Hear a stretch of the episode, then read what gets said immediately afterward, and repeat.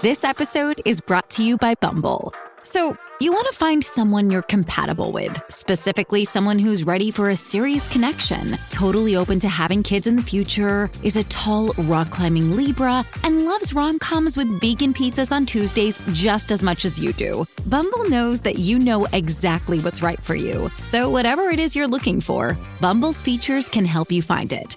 Date now on Bumble. Welcome back to Your Tech Report. For gadget news and reviews, click to yourtechreport.com.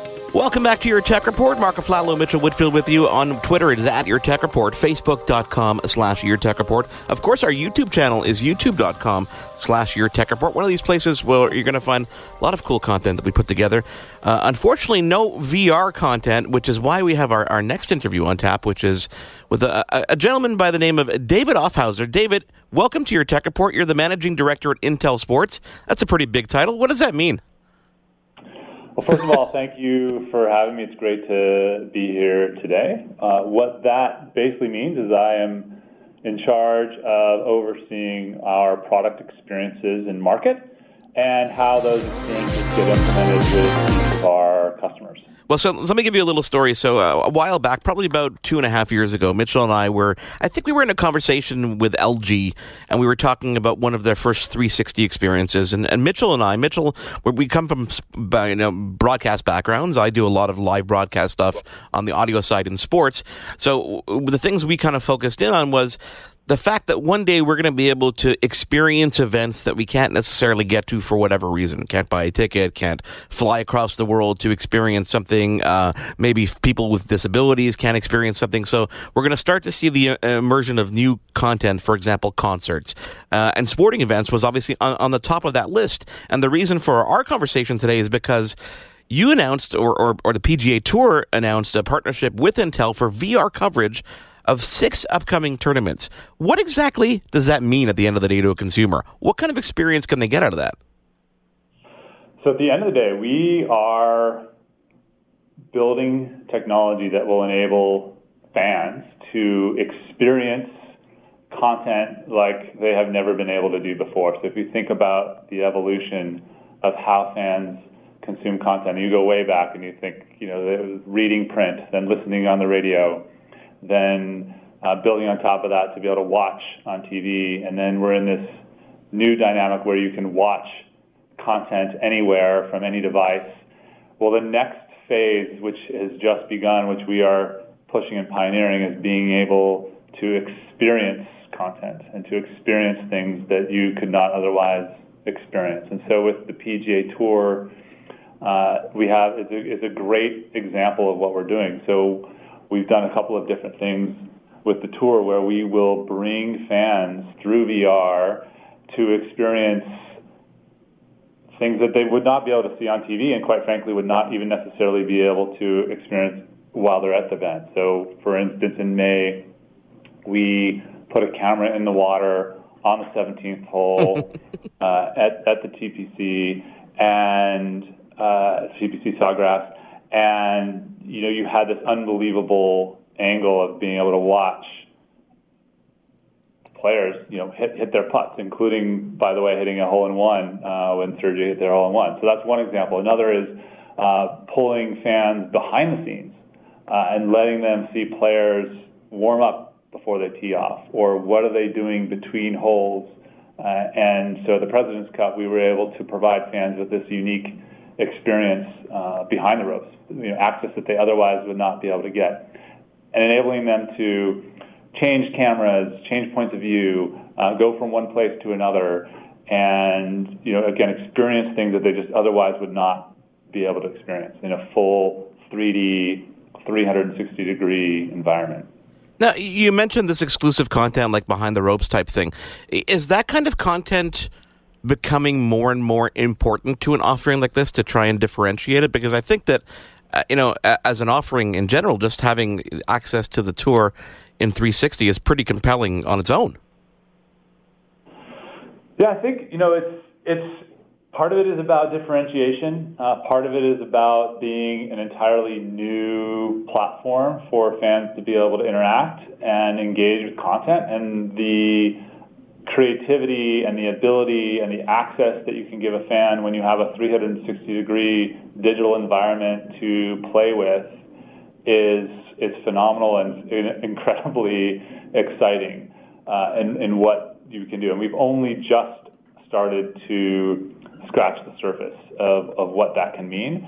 You'll see some companies that will uh, that talk about, oh, let's take uh, let's take broadcast television and put it into VR, and you'll have the largest screen uh, you know that you've ever seen. Or there are um, you know areas or people that that talk about, oh, we're going to transport you to sit courtside or sit right at the ropes. We believe that both of those are very, very important, but they're features. They're not the end game.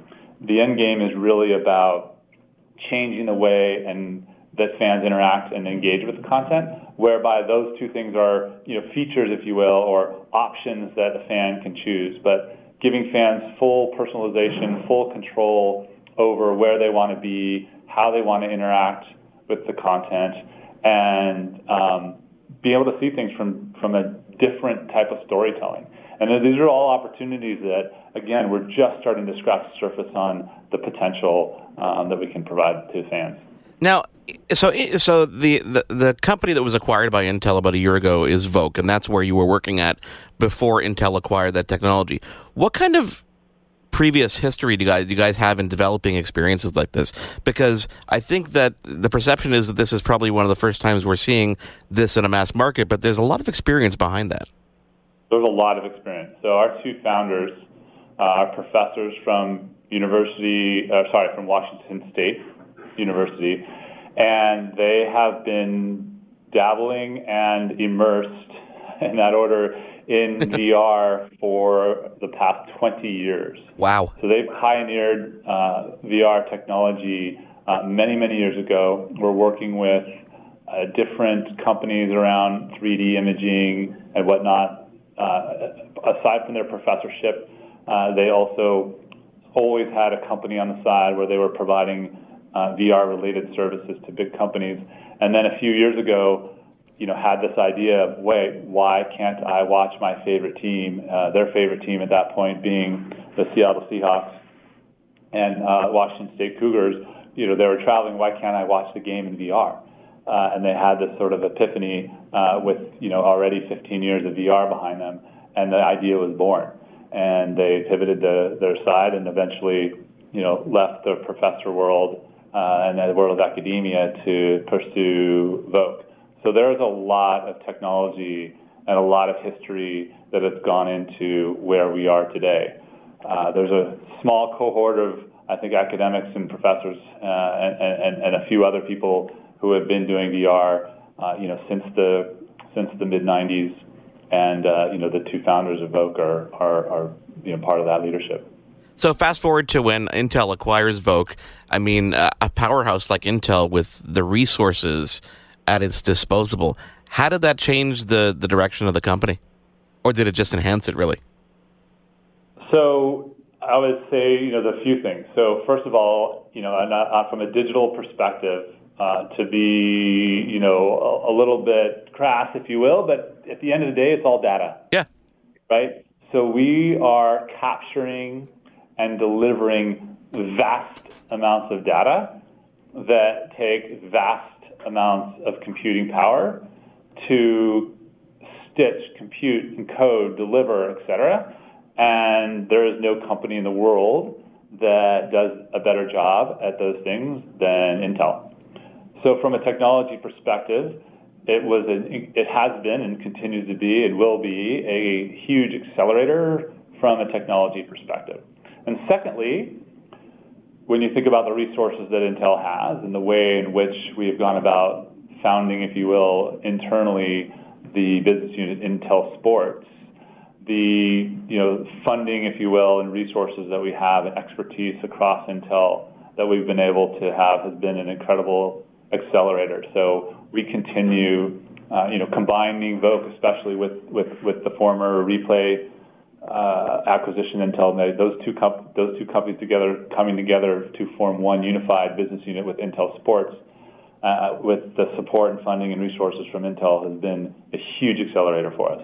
So, so David, you know, talk to so we we talk about VR, but we also talk. I want to talk about the other element of this, which is which is the 3D element. And I think the best experience or the best uh, example people can think of is I think it was the NBA All Star Game last year, um, or maybe last two years. I can't remember exactly which one, where we started to see the availability of this of this 3D model of the court, so you can actually not only see things from a different angle, but see this see the 3D rendering that looked so in- incredibly realistic that it really made your imagination go crazy. How do the two work off each other on the VR and the on the 3D side, and and what kind of experiences can we expect to see from that side? So we have so you're right. We have two two different underlying technologies that enable us to create these experiences uh, for fans. So the one which we've been talking about is I'll call it fixed point VR, which is which is Voke and where Voke was born, and the expertise there today is around live sporting events and, changing the way that fans engage with live sporting events. And then the second technology, what you're referring to, is the the 3D technology. So it's a 360 capture of volumetric video. What that means is we capture literally every three-dimensional pixel in a stadium. And we have cameras that are installed in arenas and stadiums all around that are able to capture all that video. And once you have that and can then deliver that through different mechanisms, whether it be mobile or integration into broadcast, you then can maneuver around the court or the arena or the stadium uh, in a 360 degree view, literally from anywhere. And so, yes, you saw that uh, at the NBA All Star game, you saw it in the NBA uh, Eastern Conference Finals with, with the Cavs. Uh, we have installed that in stadiums with the NFL and with La Liga in Europe, with Barcelona and Real Madrid. And the content that is generated from that is really, really unique and can be integrated into a broadcast to help with broadcast storytelling, but also uh, can be distributed uh, through digital mechanisms, uh, whether it be mobile, web, or even social media, to be able to experience those those 3D, those uh, sorry, 360 degree, uh, you know, content mechanisms. Now, now, given given that consumers are obviously this is new to a lot of people. What has the experience been in terms of the consumer perspective? Have you seen a really uh, any any positive? Not even positive. I know it's positive, but uh, I'm curious what the reaction's been really. I can sum that up in one word, which is almost universal when we show someone actually both the the, the True VR experience and the and the 3D is is the word wow. I mean, you, you show it to someone for the first time, and, and literally that's the word that comes out of their mouth. Wow, this is so cool, um, and and they want more. Or so if it's in VR, they want to explore the next the next thing, go to the next spot on the on the floor. If it's if it's the 3D powered content, they want to watch the next clip. Uh, we have something called the laser wall, which is you know if you think about that in in uh, football or NFL, you can literally create a laser wall down the, the goal line and we can tell you whether the football, the hand, the foot was over the line and scored the touchdown. You know, probably as good as you know any uh, replay technology that the NFL is using. But we do that for fans, obviously, and it's it's a fun way of showing highlights. And it's it's the the, the other thing that we do is we can actually zoom in, and we did this with the with uh, the with Fox at the Super Bowl, and now we're doing it with the NFL on NFL.com, and that is what we call Be the Player. So we can actually zoom in and show the perspective of what it was like to be the quarterback or the running back on any given play. Wow. Now that today is a still, uh, but you can imagine that anything from you know that starts with a still photo can eventually become a video, and then can eventually become a longer video, and et cetera, and so forth. So um, the be the player is a really uh, another unique perspective that we provide fans that uh, that they love. So, so what when when you go, you know, you approach a new league or you approach a new company, and you're, and uh, do you even have to try to convince them that this is something they need to do, or is this, is the reaction the same? Wow. Well, you know, any any time you're doing something new in the rights landscape, there's always going to be some convincing, right? Rights rights are a key component. Now, we're not out there um, uh, buying rights. What we are doing is enabling the rights holder, whether that be the league or the broadcaster or digital uh, distributor that has bought those rights from the league. We're, we're here to make those rights more valuable to them by creating these new ways of, of interacting, attracting new types of fans, engaging more, et cetera. Um, so that's that's how we would you know approach it. So really, at the end of the day, it's it's you know content is king, and you're making that content so appealing that, of course, you know it, it becomes a, a value add for them for sure. Absolutely. I mean, from the, from the media companies, they're they are admittedly trying to figure out you know their business models and how they are going to monetize this new medium and how they're going to get engaged. But from an overall experience perspective, you know there there's no shortage of demand for wanting to uh, you know experiment with this, but and then scale it out to their fans. I, I can just imagine um, working working there. Um, I'm guess there's I guess there's no shortage of wow moments even for you as things are being developed. Well, look, I've been in the sports and media technology world for for, for many years. Uh, I won't date myself, but I can tell you that I always, always, always put my fan hat on uh, and and try to make sure that whenever I'm doing something, I step out of what I'm doing every day and look at what I'm doing from a fan perspective. And I will tell you, there is, like as you just said, there is no shortage of, of wow moments. This is so cool. We are, you know, pioneering the next wa- next wave of how fans will interact with content, and uh, it's it's very very exciting. You know, I think that uh, you know our listeners will probably attest to this, but Intel has probably touched every every single human on on this planet in some way, shape, or form, whether it be through processing technology to experiences like this. To uh, think about you know the, every bit of technology that we've touched on. I think there's a way that Intel's footprint is on that, whether that be through IP or whatnot. I, I cannot wait to see the experiences that you guys pump out in, in both the near future and I can't even imagine what it would be like in 10 years from now. I, I have a lot of fun trying to imagine what it will be like in 10 years, but whatever I'm imagining now will probably be different.